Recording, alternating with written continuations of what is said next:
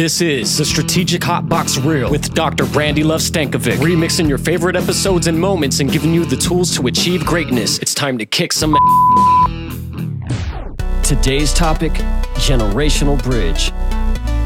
It's your girl, Dr. Brandi Stankovic. I'm so glad you're here. Thank you for joining me in another episode. Today, we're going to talk about generations, how to lead millennials, recognizing villains in leadership, financial literacy. So, welcome. Let's get started.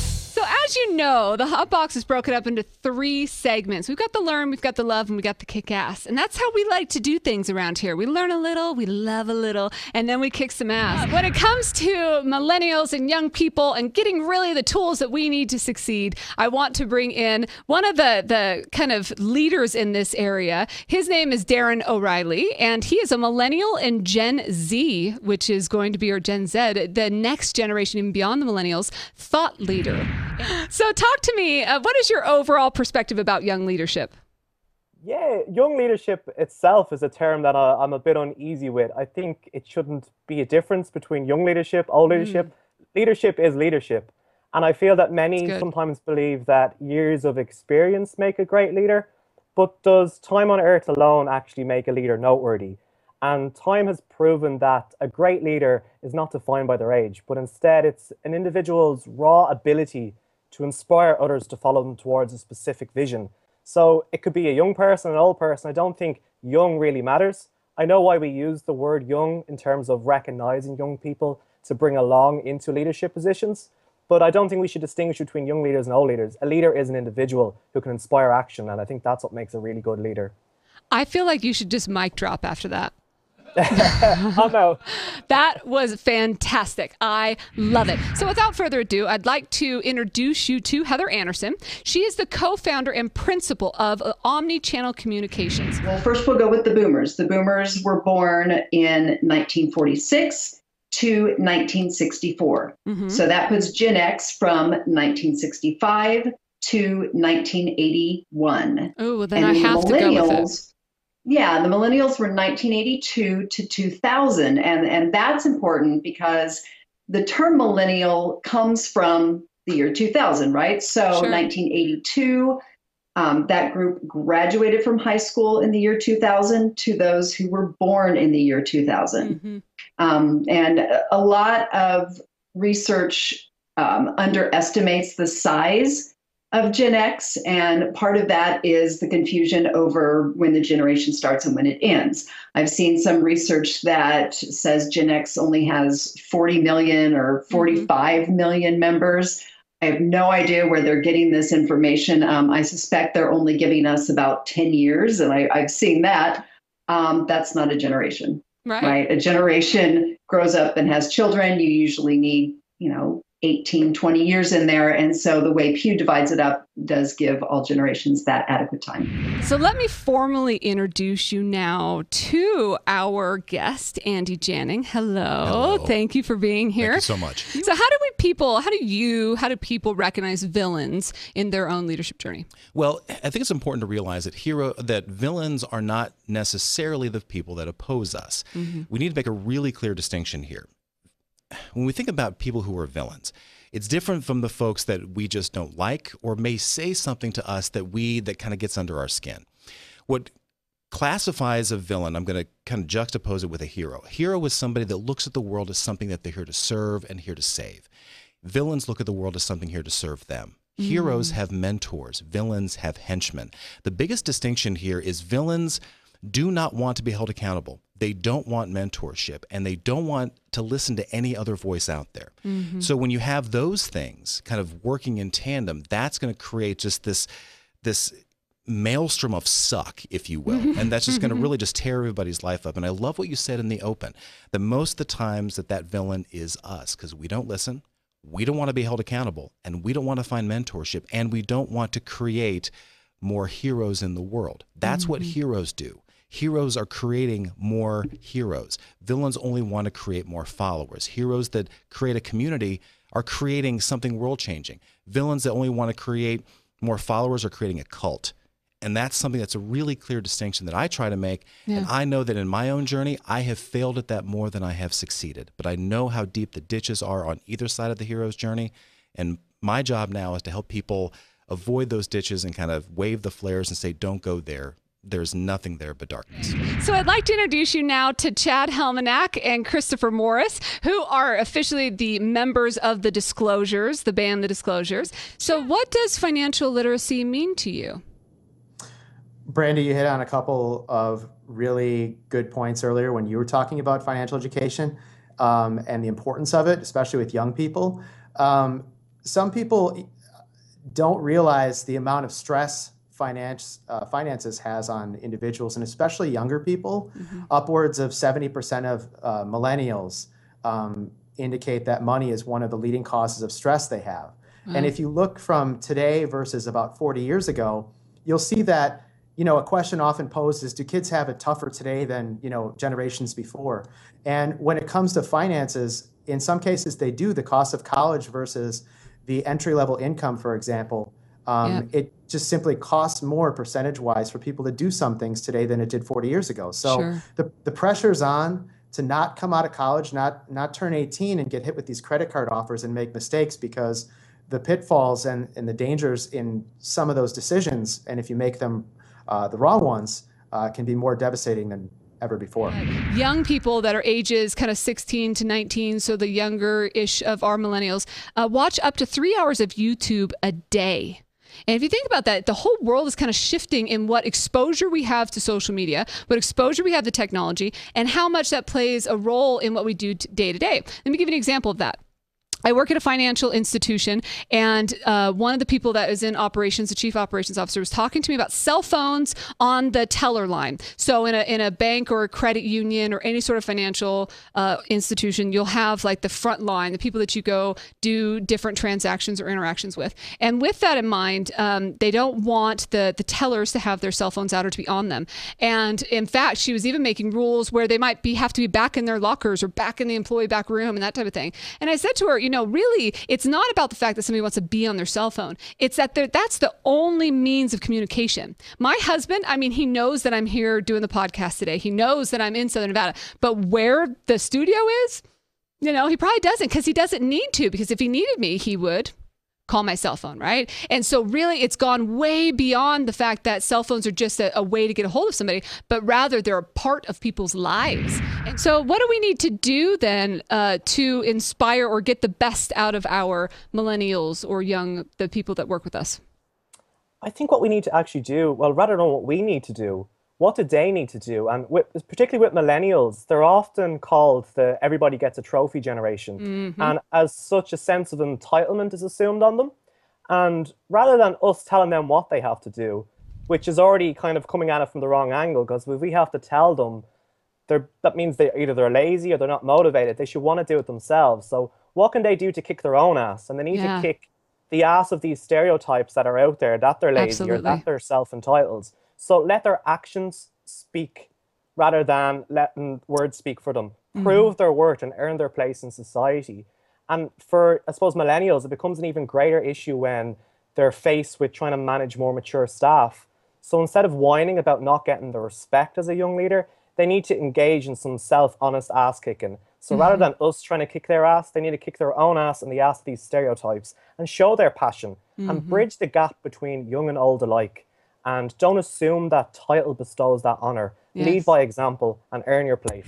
How do you think then, you've described this generation, why is it important to leadership? We were put in leadership positions as children. Mm. Uh, this generation is frequently called the latchkey kids. And there were some really important things that happened while we were children. And you alluded to that in the beginning is that, that there was a time of revolution. Um, in the 70s and 80s, women entered the workforce in unprecedented numbers, which is why, as a woman, I never felt limited as to you know what my career might be. Um, also, the divorce rate doubled during the 60s and peaked in the early 80s. Um, it's important to remember we we think about that now and we go yeah well that you know that happens today but back then it was new and there was no child care system in place. Mm-hmm. Nobody knew what to, what to do with the kids. You know, there there wasn't um, after school programs. There was Boys and Girls Club, and that was it. You didn't have that in your neighborhood. You know, there was nothing. So we went home by ourselves. And we we learned time management right we had to make our own snack get our homework done maybe take care of younger siblings we were running the house mm-hmm. it was also a great time of self actualization for parents so it wasn't all about the kids in the 50s it was all about the kids in the 70s and 80s, parents were discovering that, hey, I can be more than just a parent. I'm a person. My life isn't over. I want to date. I want to change career. I want to go back to school. I want to do all these things. Um, and nobody really took care of us. Like we had right, to take yeah. care of ourselves. And you know, boohoo, that's a that's a sad story indeed. And it actually has resulted in some lingering emotional issues for Gen X that isn't present in in other generations. But it made us amazing self starters. You mentioned that 55% mm-hmm. of all startups are founded by Gen Xers. Mm-hmm. Um, and it makes us great managers. We don't have to be told what to do. We don't be, have to be told how to structure our day we learned that in elementary school. Right. and can a can a villain then be resurrected, or does it require exorcism? I mean, what goes into that uh, process? Uh, there is absolutely redemption for the for the villain, and I point to two major examples for that. Number one, you hear in, in, in virtually every movie that has a strong hero based character, anything from Toy Story to the Marvel movies to Star Wars, mm-hmm. there is always this element of the hero trying to redeem and save the villain. He's not trying to go in there and just defeat him for defeating's sake. He sees good in that villain and he wants to help redeem them. The extent to which the villain listens to that, is willing to be open to that, and realizes that, hey, I'm broke and I'm busted and I need help that's what helps turn the villain into a hero, a la Darth Vader. The second example of that is actually from a huge project that I'm on right now that has nothing to do with speaking. Um, I am right now the official host and photographer for one of the largest Christian revivals going on in the country right now. I'm hmm. literally going around to about 50 some odd cities around the country, serving as the event host and the photographer for the evangelist and the hip hop artist and the tons of different people who are involved in this. I'm there to basically tell the story. Wow. What I'm doing afterwards, though, is is this is what's the world changing part about it. The folks that come, they come into the meet and greet line to talk to the people that spoke and performed. And I hear hundreds of stories every week about folks that were the villain in their own journey, mm-hmm. that were objectively horrible, that were trying to not just oppose people, but ruin everybody else's life and theirs at the same time. Mm-hmm. Christ got a hold of them and they changed mm. in a minute, in a blink, and they're not perfect, but they see that redemption there. So that is what gives me faith right there. That's what shows me that yes, anybody can change. Mm-hmm. You put the right influences in your life, anybody can find redemption. But one of the things that I've noticed is the younger generation is just a little less exposed and uh, to kind of the dangers of life and a little bit more comfortable. Now, mind you, not all people within this generation um, are are part of this. Of course, it is a generalization about the generation. Uh, but this, but previous generations were abused in, in, a certain sense, right? Whether it's like we can laugh about it from a parenting standpoint, or we can laugh about it uh, from just what we had to do in order to get things done. I was having a conversation with somebody that did their dissertation in the '80s, and I'm like, the fact, the thought of doing a dissertation because I did mine in 2010, 11, um, the thought of doing that for your doctoral work at the library with like the Dewey Decimal System sounds crazy to me. And so that's just so much harder of an effort. So it, apply that to any part of life or business that things just used to be a little harder than they are now. And, but the downside of that is this access to information is really kind of making us a little kind of weaker in a sense. And what I mean by that is I don't need to know math because I have a calculator on my phone.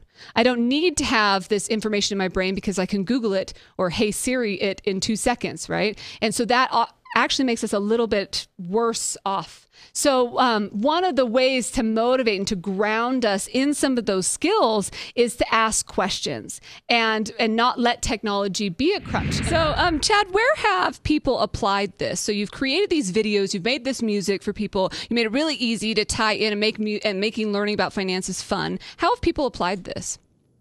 and utilized it? Well, when we first started doing this and, and throughout creating the music, we always knew that uh, doing presentations. And with the kid stuff, we've gone into classrooms and done school assemblies and um, been able to introduce that music personally. But beyond that, um, credit unions especially have taken our music and done a lot of cool things with it. They've um, used it for staff trainings, for example, and sharing that with members over social media.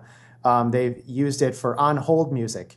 And um, even some of our other songs about credit unions in the industry and history and philosophy have been used um, for uh, advocacy purposes and educating the general public on what credit unions are and why they're important. So on hold um, music sounds awesome. I would love to be on hold somewhere and hear one of your jams for real though, because it's yeah. so much different and you're actually learning something along the way. Um, so what then motivates uh, that in, in your experience? What motivates younger people, or what can they we do to kind of take that next level? Yeah, I suppose uh, people in leadership positions sometimes are confused with millennials. They're like constant job hoppers. Mm. Um, so it is important to try and motivate them and retain good people in your organization. And one simple thing would be to just explain the company um, vision. You know, this sure. generation seeks out meaning and they seek out impact in the work. And simply punching the clock doesn't satisfy them. Mm. So by giving them the vision and helping them to understand how their role contributes to a larger plan provides them with a sense of purpose and a feeling of value that motivates their productivity even further and makes them want to stay with the organization. So I think it's really important that that vision and, and the overall goal of the organization is is clearly defined for them. Mm-hmm. It's the high performing leaders that are listening can probably relate to the fact that sometimes in the search of perfectionism, sometimes in the drive for results, mm-hmm. you lose some of that spirit of look at what I've actually accomplished. Right, and that's a, one of my big. Uh, things that really calls to me is helping people fight burnout. Burnout's a very complicated, there are lots of moving parts in that phenomenon, but the biggest one is the sense of lack of personal achievement, of thinking that the work I do doesn't matter, that if I left tomorrow, no one would even care that I was even there. When you can show people, here's the net effect that you have, here's the dent in the universe that you made, and you should be proud of that. And when you have people showing what showing you what those are, they want to continue in that journey. That's what keeps the fire lit. When people don't think that, well, if I just checked out and I didn't really, if I if I stopped doing what I'm doing, no one no one would care. That's what that's what destroys lives. So in this whole process, and you learning about, I mean, obviously growing up within this generation, you relate to it and you know a tremendous about it now. What's been an unexpected learning for you?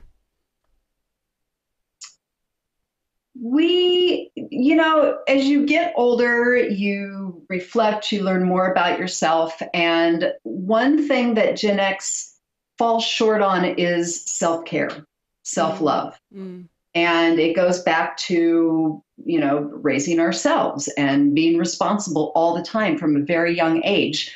Um, we don't put a lot of time into ourselves. We don't give ourselves a lot of credit. Um, a lot of Gen Xers don't talk about being Gen X, don't mm-hmm. think of themselves as being Gen X, which is very odd because the baby boomer generation mm-hmm. and the mm-hmm. millennial generation mm-hmm. are so identified as such. So we need more pride, self care, um, because we do kick ass yeah. and we need to own it. So, you know, as, as I mentioned, we've talked about millennials and, and millennials are making up uh, by 2020 will be 50% of the workforce. But what we don't often talk about in general is Generation X. Now, uh, as far as my kind of academic standards or things that I've looked up say, it's the generation that was born between 1960 and 1980. Now, there are different books that say different things, and Heather is going to give us, she's the expert, we'll let her kind of give us the final say in that, but 60 to 80. And right now, they're 34% of the workforce. So this is a big generation. And I know there's some misnomers when it comes to that. And I've heard a little bit about it in chatting with Heather, so I can't wait for her to dig in. But according to Forbes, 55% of startup founders are Gen Xers. So it's this generation that's out there kicking butt, that's moving into CEO positions, that are taking the C suite as boomers retire, that are really managing a lot of people that are out there. And so often we forget to have conversations conversations about how we can better capitalize, utilize, build on the strengths of this group. And really, if you think about it, this is a generation that was born in the time of change and unrest, and technology was really starting to formulate and starting to come together. And, and, technology and how we know it now, I guess, or even the, the foundation of what was, you know, what we have now was built on. And a lot of Gen Xers want to be risk takers or tend to be a bit more numbers and risk takers and driven. And they are ones that create a lot of policy and procedures and really are, are setting up business of the future. The Council for Economic Education states that 72% of parents feel reluctant to talk to their kids about their money. 72%. I, you know, I don't know the exact statistics when it comes to sex, but it feels like that's darn near close, if not more, than what parents are, you know, when they're having the conversation about the birds and the bees. Come on already, parents. It's time. And, and I think a lot of that might stem from their own understanding of the things that they're going through as human beings in finance as well. 76% of Americans are living paycheck to paycheck. So essentially just spending all that they make. And 47% couldn't come up with $400. $400 in any sort of emergency situation or any situation like that. Now tell me one emergency that costs less than $400.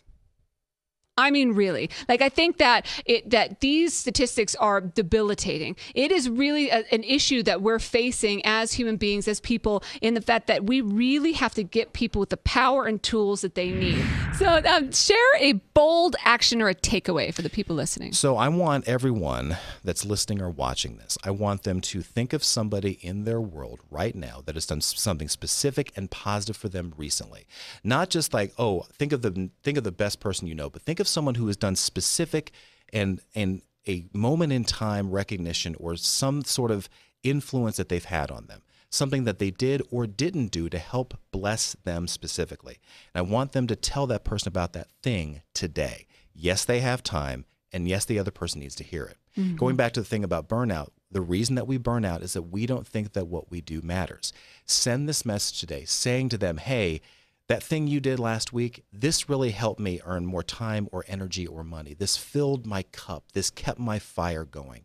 And I'm really excited about that. They send those messages and that creates connection. And mm-hmm. there's going to be any there's going to be some special snowflake listening to this right now that says, "Oh, I can't do that."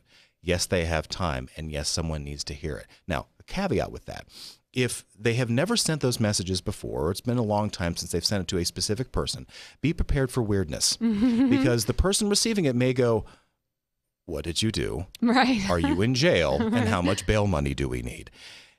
I've yet to find someone that sent those messages that didn't have the recipient say, Whoa. Mm-hmm. Tell me more. Yeah. That's what creates strong marriages, strong relationships, strong work is when we're actually catching people doing things right mm-hmm. rather than trying to prosecute them for the for their perceived wrongs. But what's a takeaway that everybody can leave with and start implementing today? One I'd actually give as a takeaway. You said I've given a lot of advice there. In life, you're going to get a lot of advice, and you can take it wholeheartedly. You could take elements of it. You might think I'm talking a lot of SH1T. That's your call. but in life, everyone's willing to give you an opinion and advice. And the hardest thing is making your own decision and what's right for you and trying to take that information, decipher it, and then make your own decision. And that's one of the biggest things I always struggle with. I was always a little bit indecisive in my life. And I had to learn to be a bit more decisive and be able to make decisions that are right for me. And sometimes you might do something in your career that people might not agree with. But at the end of the day, it's your life. You're only ever going to have today once. You're never going to have it again. So I think, you know, everyone's willing to have advice. The internet's full of advice. Make your own decisions. Take learn from people's experiences and mistakes, but make up your own decisions, and it's your life. So, can you share a bold action item or takeaway for the people listening? Yes. If you are Gen X, like I said, own your greatness. You kick ass, and you kick ass because you raised yourself. You know how to put your day together, time management, you're strong, you're emotionally strong, and if you have some lasting emotional damage, dare I say, from childhood, um, take care of it. Take care of yourself. And, you know, it's like that overused analogy of the uh, oxygen mask. You can't help others until you help yourself. So, Chris, um, could you share an action item or, you know, a takeaway that anybody could start implementing or doing differently today? Well, I mean, I think the theme of the whole disclosures journey has been, you know, again, this is something we've always done outside our day job. So uh, I would say, you know, we've always believed that whole, you know, don't ask for permission, ask for forgiveness. Mm-hmm. I mean, mm-hmm. certainly no one ever said, hey, you guys should go out and start a credit union band or start a financial education band. And uh, I think most of the stuff we did, we just said, you know, we believe in this, we know it's going to make an impact, and we're just going to do it. Whether it's a video, whether it's a song, whether, whether whatever it is.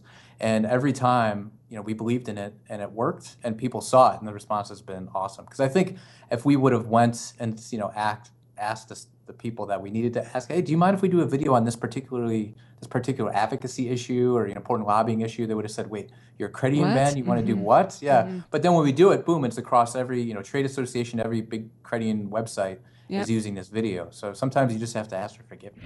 Let's head out to the shout out.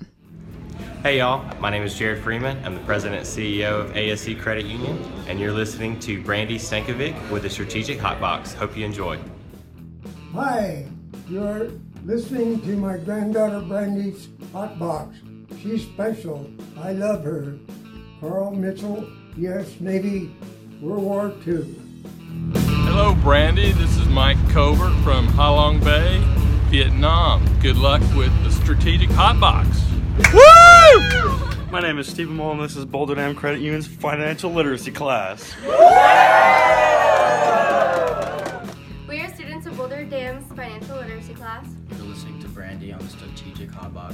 Listen up. You're listening to my mommy on Strategic Hotbox. Listen up because she's smart and cool. If you ever want to send us a shout out, please do. And you can email us at podcast at strategichotbox.com or just head to the website and, uh, and submit it from there. So now it's your favorite time. My favorite time. It's time to kick some ass. Number one is to reflect on your story. I'd love everyone listening to think a little bit about where they are in their story. Th- think about the, the roles that different people play. Think about where you are in your journey, who the villains are, your heroes, where you are in that process when it is that you tap into those different roles, and how you can continue toward that success or toward your happily ever after. Number two is to remain nimble. You want to think on your feet, be able to be flexible, because this generation is one that will, will forever work with two to three to four generations. Gen X is coming in and worked with veterans and the ones above baby boomers. They're working with baby boomers. They're working with other Gen Xers and they're working with millennials and maybe even now working with this even younger generation that are starting to enter the workforce. And we'll have to continue to be nimble and be flexible with all the different styles that are out there. Number three is focus. Limit distractions. We talked about technology and YouTube and social media and all those pieces. Focus your attention, know what you want to go after, and go after it. Number four is to talk to someone. Don't keep this stuff inside. Talk to your kids about finance. You know, you should probably talk to them about sex too while you're at it. I mean, make it just a, a happy afternoon of, of finance and, and sex.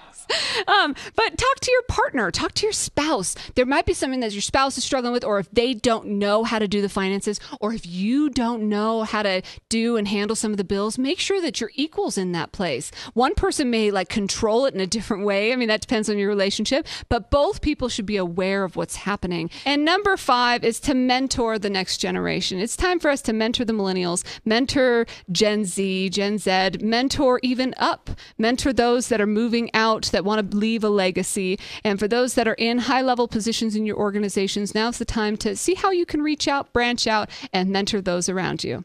Those are your top five kick ass. We'd love to hear from you on topics that you'd like us to tackle at the Hotbox. So head on out to thestrategichotbox.com and give us some feedback. You can also find us on Twitter at BrandiLuv. That's B R A N D I L U V. Or on Instagram at, at BrandiLuv or at Strategic Hotbox. And you can email us podcast at strategichotbox.com. And if you want some ongoing access to some executive coaching tools, some leadership development, we have some worksheets out there on how to be a young leader or be kill it as a young leader, how to become a CEO, um, how to really just kick ass, and we'll give you some ongoing, you know, instruction, ongoing energy, ongoing motivation. Then head out to the hotbox.com and, and check that out. Um, we, we've built those tools to help jumpstart you and provide you that detox, that leadership detox that you may need. We've also got some pretty killer merchandise. What? It's pretty exciting. Uh, Zach, I know this is super off the rim. This is a live show and this is happening, but Zach, run in here really fast and show your shirt. Come on, faster, faster, faster. Here comes Zach. He had no idea I was going to do this. He's got a hot box shirt on, and I feel like you need one. And they say kick ass, they say how I all this really cool stuff. You asked for them, and we put them out there for you. So until I see you again, get out there and have some self love and, and kick some ass and do all the things that, that we want you to do. Be the best that you can be.